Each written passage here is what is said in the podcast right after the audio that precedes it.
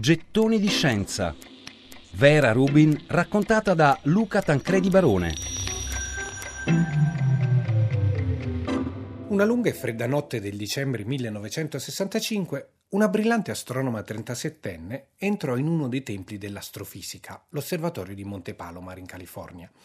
Era la prima volta che a una donna era assegnato del tempo di osservazione. La sua proposta era stata una delle migliori, ma la risposta dattiloscritta che aveva ricevuto diceva che a causa delle infrastrutture limitate non è possibile accettare le proposte di una donna. Accanto, a matita però, qualcuno aveva aggiunto di solito. E fu così che Vera Rubin fece la prima di tante notti di osservazione a Palomar armata di carta, forbice e scotch, appena entrata sfondò uno dei tanti muri della discriminazione contro la quale avrebbe combattuto tutta la vita.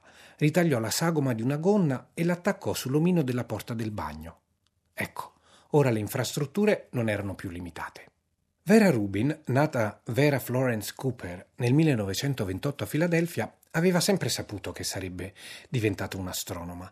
Dalla sua stanza di Washington, dove la famiglia Cooper si era trasferita nel 1939, poteva osservare il cielo. Ma invece di addormentarsi, osservava come le stelle ruotassero attorno alla stella polare. Non c'era nulla di più interessante nella mia vita che osservare le stelle tutte le notti, raccontava. Ma a parte la sua famiglia, il mondo intorno a lei era unanimemente determinato a scoraggiare la sua passione. L'astronomia, che pessima idea per una donna.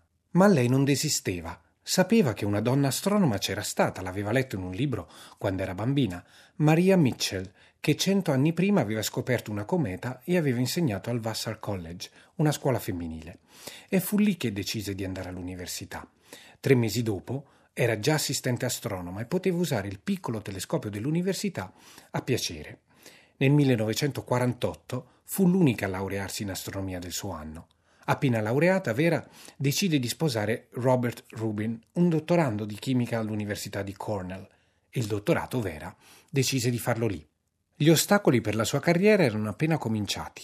Quando l'anno prima di laurearsi iscrisse all'Università di Princeton per chiedere un catalogo per gli studi di dottorato, per tutta risposta ricevette una stizzita lettera del decano che diceva Princeton non accetta donne nei dottorati di fisica e astronomia e quindi niente catalogo. Ma Vera non si dava per vinta. L'estate prima di laurearsi aveva lavorato al Naval Research Laboratory a Washington. Subito dopo la guerra, infatti, gli americani avevano usato i razzi V2 ideati dai tedeschi per lanciare strumenti di rilevazione scientifica a più di 160 km di altezza. Vera fu entusiasta di lavorare sui primi dati nell'ultravioletto sul Sole. Era la prima volta che gli scienziati usavano missili per portare in orbita strumenti scientifici. Era iniziata l'era della ricerca spaziale.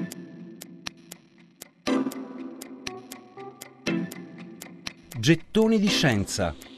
Vera Rubin raccontata da Luca Tancredi Barone.